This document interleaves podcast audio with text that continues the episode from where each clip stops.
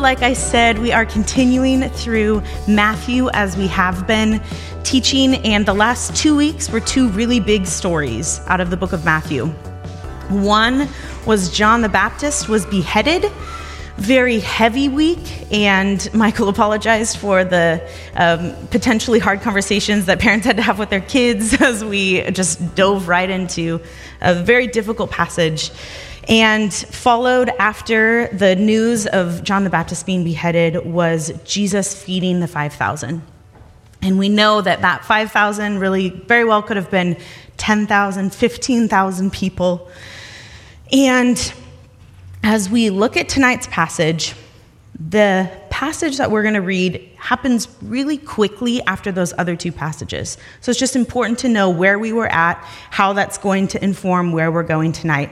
So if you have your Bibles or you want to read on the screen, tonight we are starting in Matthew chapter 14, starting in verse 22. I'm just going to go ahead and read the whole passage. Immediately, so we know immediately, and sorry, we start the passage, I, I stop us immediately. Um, immediately meaning uh, Jesus had just fed the 5,000, and everyone was amazed. So now, immediately, he made the disciples get into the boat and go ahead of him to the other side, the other side of the sea, while he sent the crowds away. After he had sent the crowds away, he went up on the mountain by himself to pray. And when it was evening, he was there alone. But the boat was already a long distance from the land, battered by the waves, for the wind was contrary or adverse. And in the fourth watch of the night, he came to them, Jesus came to the disciples, walking on the sea. When the disciples saw him walking on the sea, they were terrified and said, It's a ghost! And they cried out in fear. But immediately Jesus spoke to them, saying, Take courage. It is I. Do not be afraid. Peter said to him, Lord, if it is you, command me to come to you on the water. And he said, Come. Peter got out of the boat and walked on the water and came towards Jesus. But when seeing the wind, he became frightened. And beginning to sink, he cried out, Lord, save me. Immediately, Jesus stretched out his hand and took hold of him and said to him, You of little faith, why did you doubt? When they got into the boat, the wind stopped, and those who were in the boat worshiped him, saying, You are certainly God's son. So, as we consider this passage as a whole, you've probably heard this passage lots of times. Jesus walks on water, Peter walks on water. Peter doubts, he sinks. When we take a, a closer look at this passage, we can understand that when Jesus first sent all of the people out into a boat into the or all of the people the disciples into a boat away from the crowds in our passage here in Matthew, we don't really have a reason for that. We don't really know why. All we know is that Jesus decided it's time to get these disciples, get my people away from these crowds.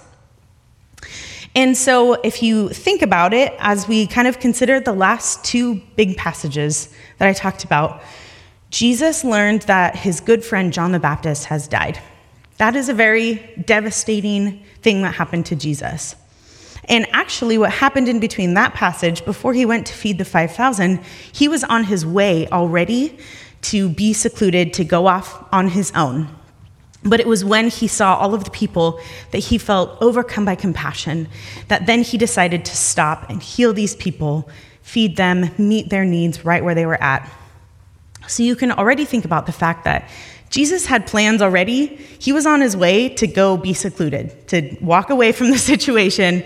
Uh, you could maybe even wonder to mourn the loss of his friend if we're stringing these passages, if we're reading these three kind of stories pretty closely together, it's safe to assume that Jesus learned the news, and on his way to leave, he saw the big crowd of people, and then he decided to heal them and feed them. Imagine how long it's going to take 12 disciples to feed 10 or 15,000 people.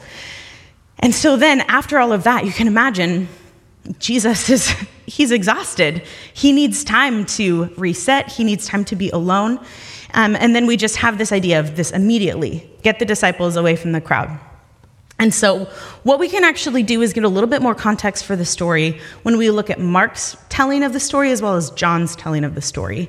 So, this isn't found in Luke's gospel, but it is found in Mark and John. And if we read in John uh, chapter 6, verses 14 and 15, I'll just go ahead and read it for you guys. Therefore, when the people saw the sign which he had performed, they said, This is truly the prophet who is to come into the world. So Jesus, perceiving that they were intending to come and take him by force to make him king, withdrew again to the mountain by himself alone. So, what happens in John's account is we see that the people, after Jesus performed this miracle of feeding with very few food, just multiplying it for the masses, they're like, This is the guy we've been waiting for. He is the prophet who is to come, who is to save us. And so Jesus is getting this feeling oh, they're actually here to try and put me on my throne as king. And he is not interested in that. So if the crowds, the, just imagine if you can picture the picture that Michael put up last week, like think of a stadium, you know, thousands and thousands of people. And they're all like, that's the guy, make him king. Jesus is like, we got to get out of here. This is not the plan. This is not what I wanted to do. I had no intention to make myself king in this moment and in this way. And so you could wonder maybe the disciples were like, hey, this is kind of nice. Look at these miracles that Jesus is doing.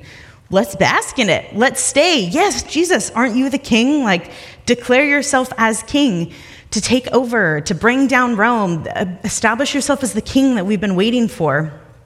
Um, but we know that Jesus had no intention to become king by force of hand, but by faith in his blood. And so we have this additional detail from John that is helpful to understanding what is going on here in our passage. Mark also, in his story, um, he has all sorts of things that he's connecting, um, certain details that he's adding that aren't in any of the other gospels. He mentions that when Jesus was walking on the water, he was going to walk past the disciples, past the boat, which is just like illuminating all of the passages and about Moses wanting to see the glory of God. And Yahweh said, I'll pass by you. That's all you can catch a glimpse of my glory.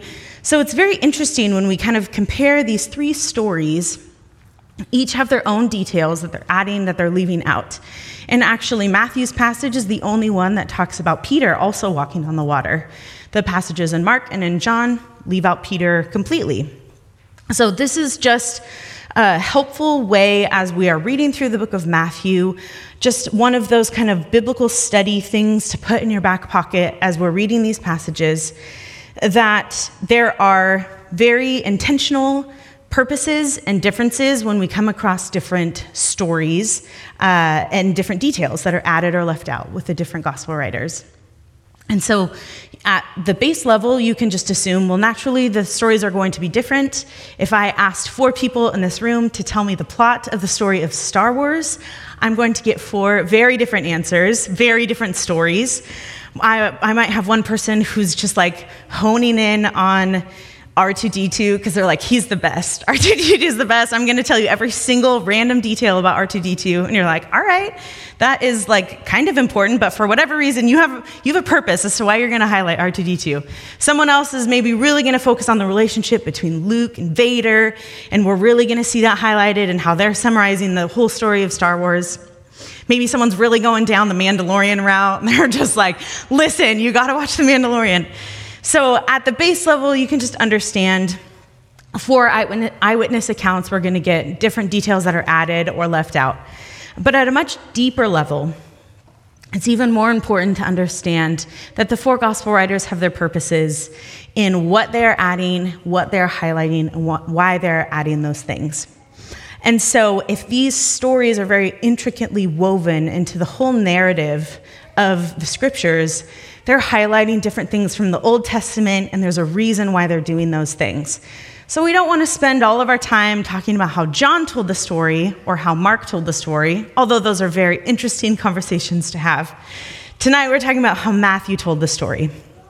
And so it helps to just read oh, what did the other gospel writers say? You know, we have a reason as to why Jesus felt the need to get the disciples away from the people and from the crowds, because we can understand, oh, it was because they were trying to inaugurate his kingdom in a way that he wasn't ready to do just yet. But uh, Matthew decides to highlight some other things, and that's where we're going to head next. So, back to our passage. Jesus has ushered away the disciples, put them onto a boat, sent them into the sea. There isn't really a destination apart from go to the other side. So Jesus has commanded them to do something, they don't really know what, but Jesus has now stepped away to go up to a mountaintop to pray. So typically, when Jesus is praying, he is alone. It's nighttime, and the disciples are removed from him and they probably uh, are, at a point where they aren't really understanding his mission or his goal or what he's doing. And Jesus is probably facing some sort of formative decision or crisis.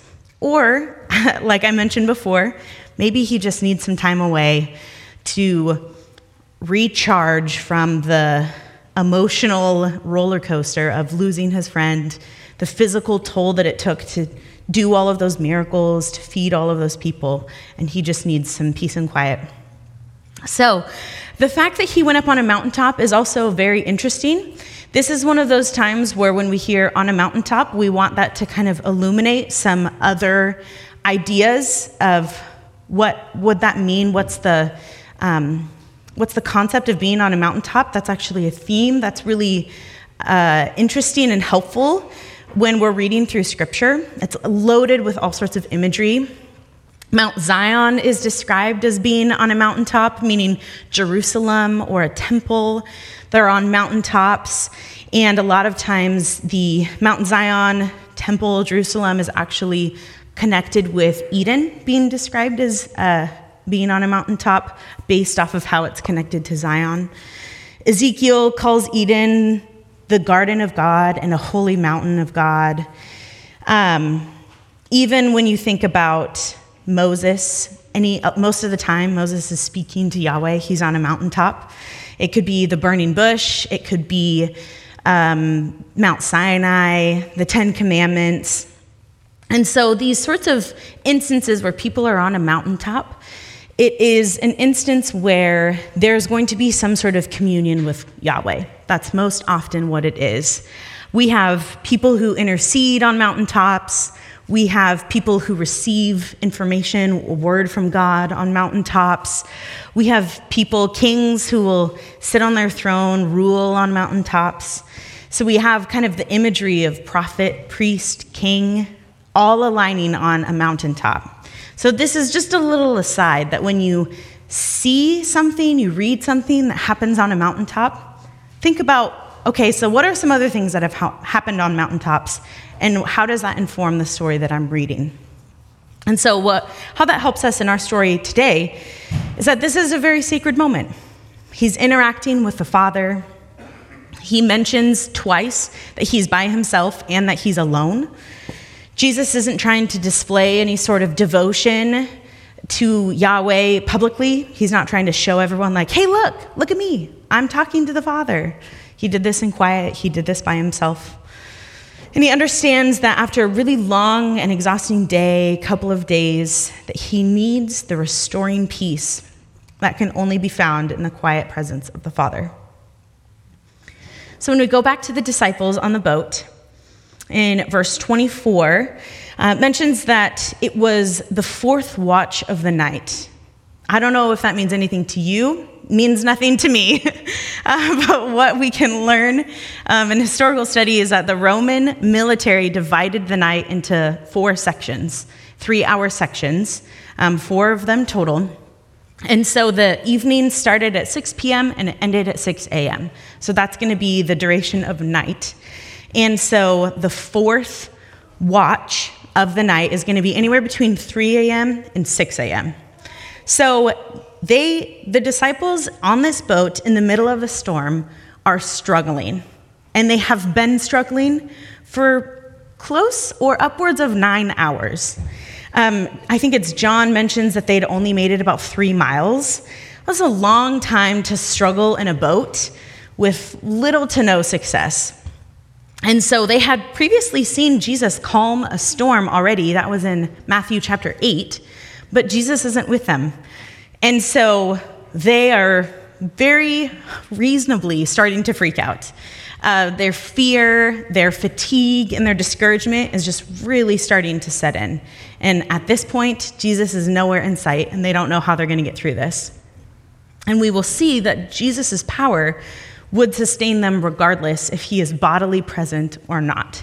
So, whereas before he needed to be present to kind of calm this storm, but now they know what it would take for Jesus to actually sustain them, even from a distance.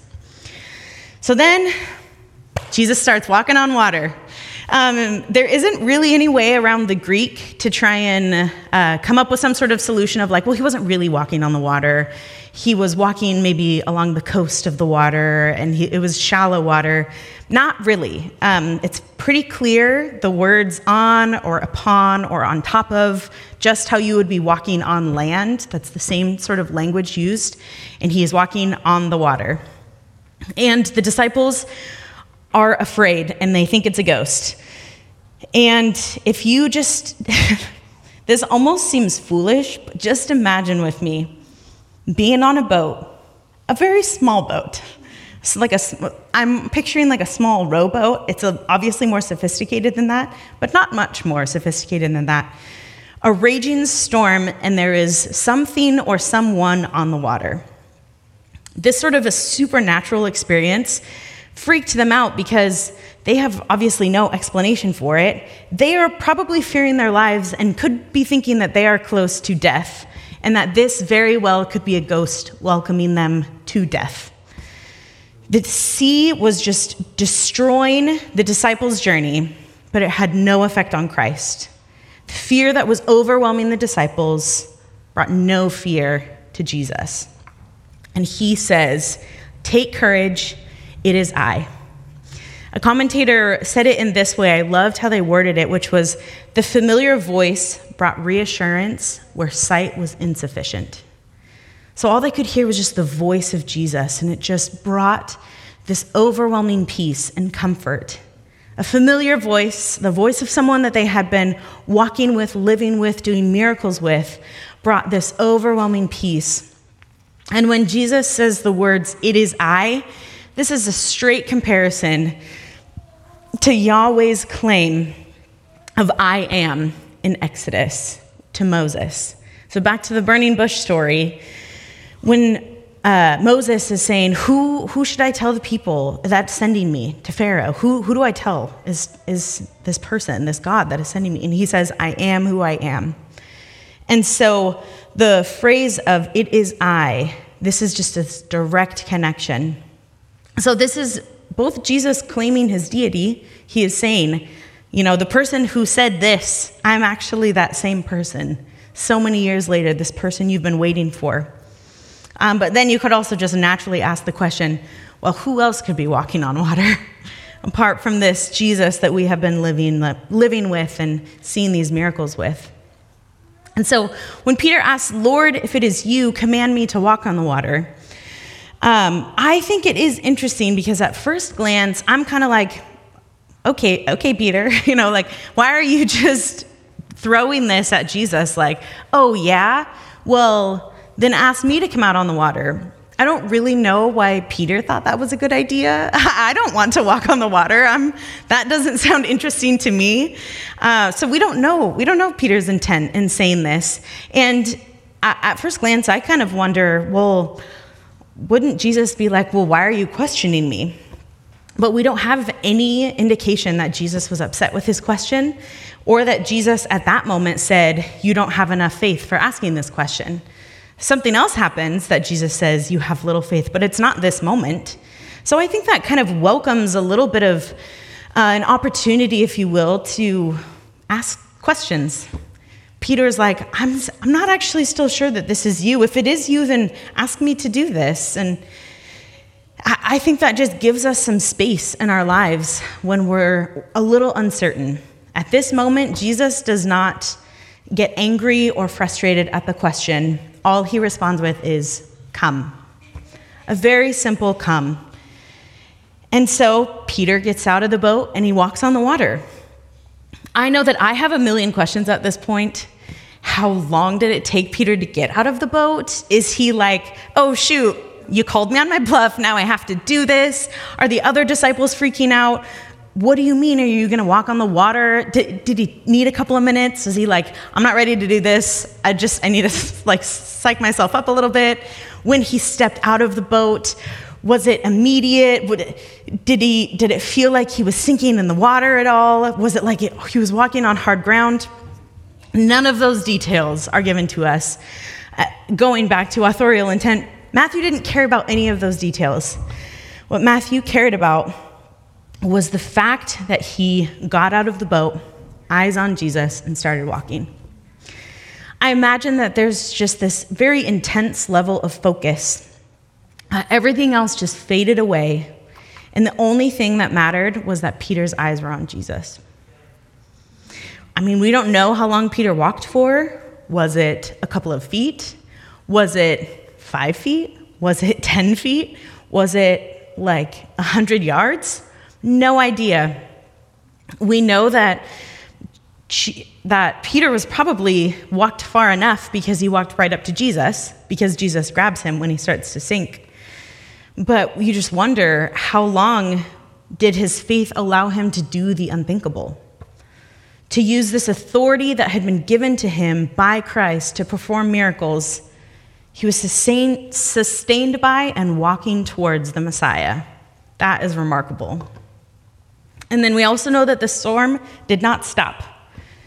There wasn't this crazy, crazy storm, and then Jesus says, I'm, you know, come out, come walk on the water. The storm is quiet, and then it picks up again. The storm is going this entire time.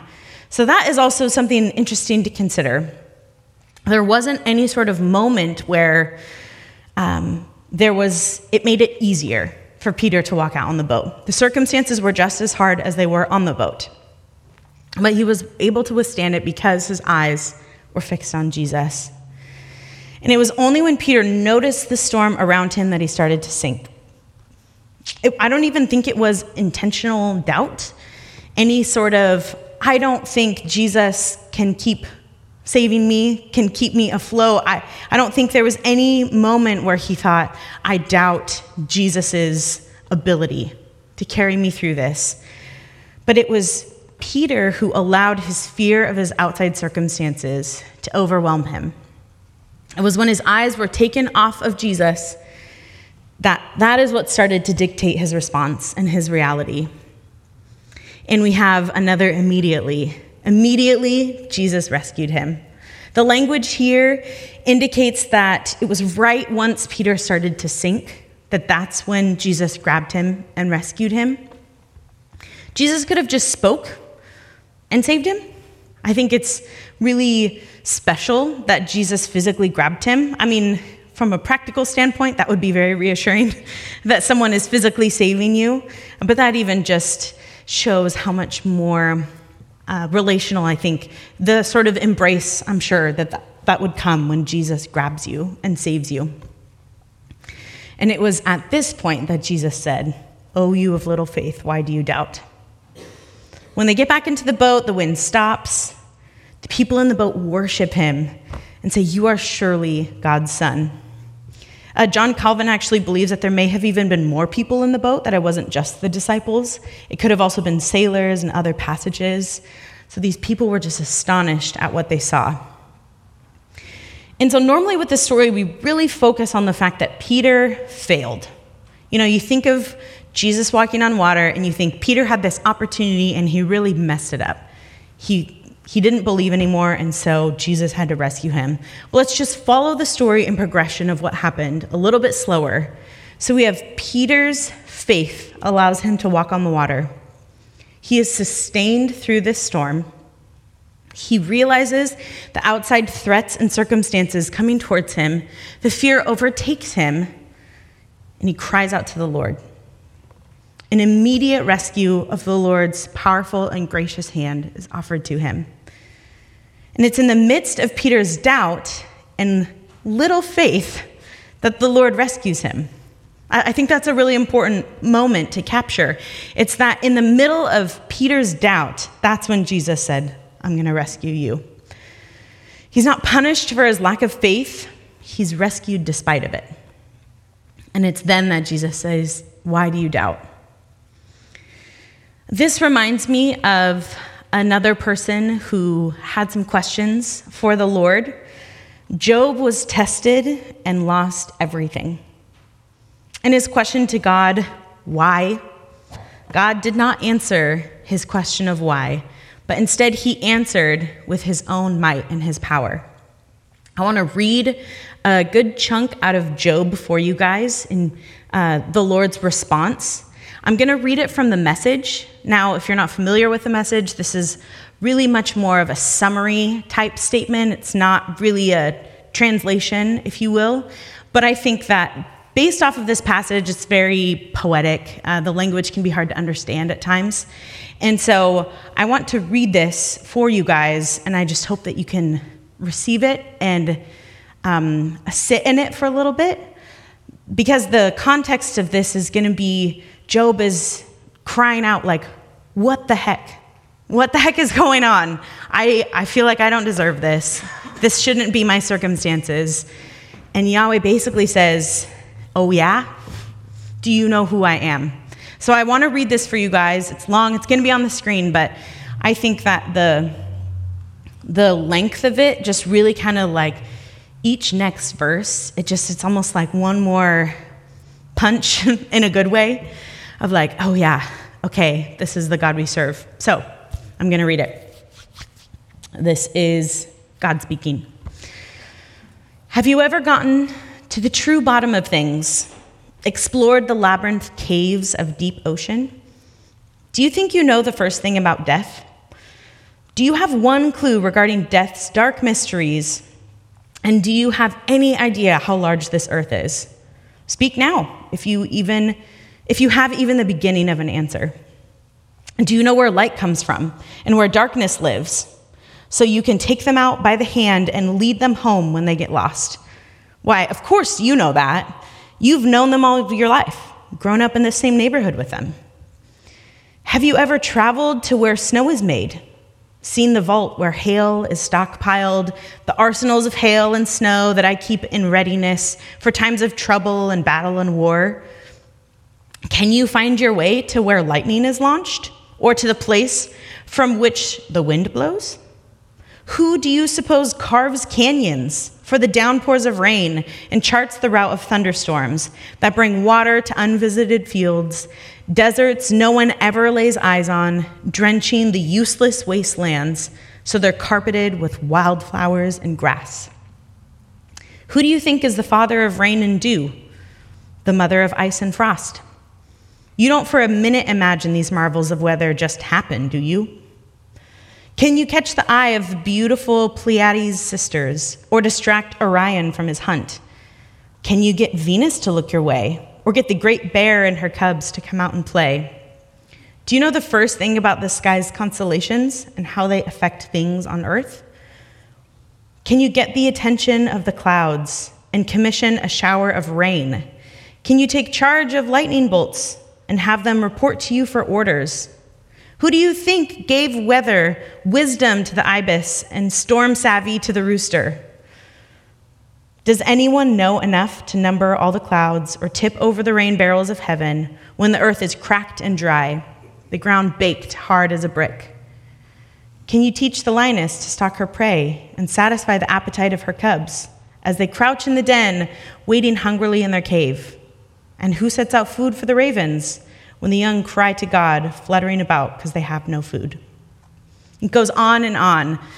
That is just one section about God's power and might in the form of the earth. It goes on and on about animals. The passages are, are quite remarkable. And this is the power that controls the wind and the waves. This is the power that made Peter walk on water. Peter, why do you doubt? And so I ask you, friends, the same today. Why do you doubt? I think our passage gives us three great takeaways of how this can apply to our lives. The first one is you started walking in faith, now keep walking in faith. Peter stepped out in faith. He literally stepped out in faith onto the water and he walked. The beginning wasn't difficult, or at least we don't know that it was difficult. That wasn't the difficult part in the narrative. In some sense, Peter had the best case scenario. In a very difficult, difficult circumstance, he was in the presence of God. In a storm in your life, it would be pretty amazing if you were in the presence of God. But once he stopped walking in faith, that's when he began to sink. So, friends, if you have a circumstance right now that is causing you to question things, to wonder, stay focused. Stay focused, keep walking in faith, don't stop. The second takeaway is just because we walk in faith does not mean our circumstances are removed. The storm never stopped. Peter had two options. He can either endure the storm or let the fear of it overtake him. We can walk through the storm. Complete faith in Jesus allowed Peter to do the unthinkable. The Lord is not far from your storm, and just because you're walking in faith, that does not grant or give you some sort of free pass that the Lord should remo- remove you from the storm. It also doesn't mean that the Lord is not far from your storm. The last point is keep your eyes on Jesus. I think maybe a better question that we can ask ourselves is how are you keeping your eyes fixed on Jesus right now? Is life causing a casual wandering of your eyes? Maybe it's not a huge storm. Maybe you're like, life is pretty good, but are your eyes fixed on Jesus? What are you focusing on? What distractions are surrounding you, pulling your eyes from Jesus? When Jesus went to the mountaintop, he was fixing his eyes on the Father. He knew that he needed that. He knew that he needed to take time, needed to fix his eyes on the Father. He had gone through the tragedy of losing John the Baptist. He needed to fix his eyes on the Father. He knew that he was physically exhausted.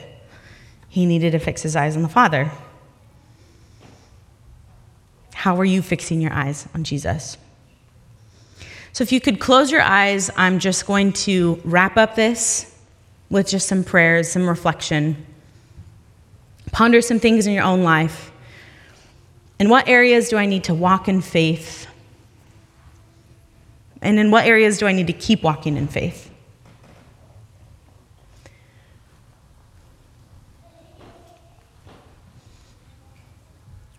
How do I keep walking in faith although my circumstances are still hard?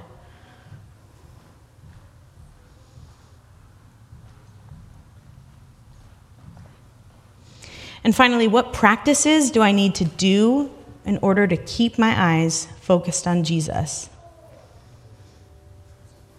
Or even better yet, what do I need to stop doing, which is keeping me from fixing my eyes on Jesus?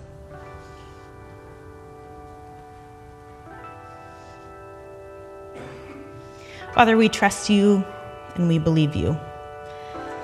Help our unbelief when we fear the raging storm around us. Amen.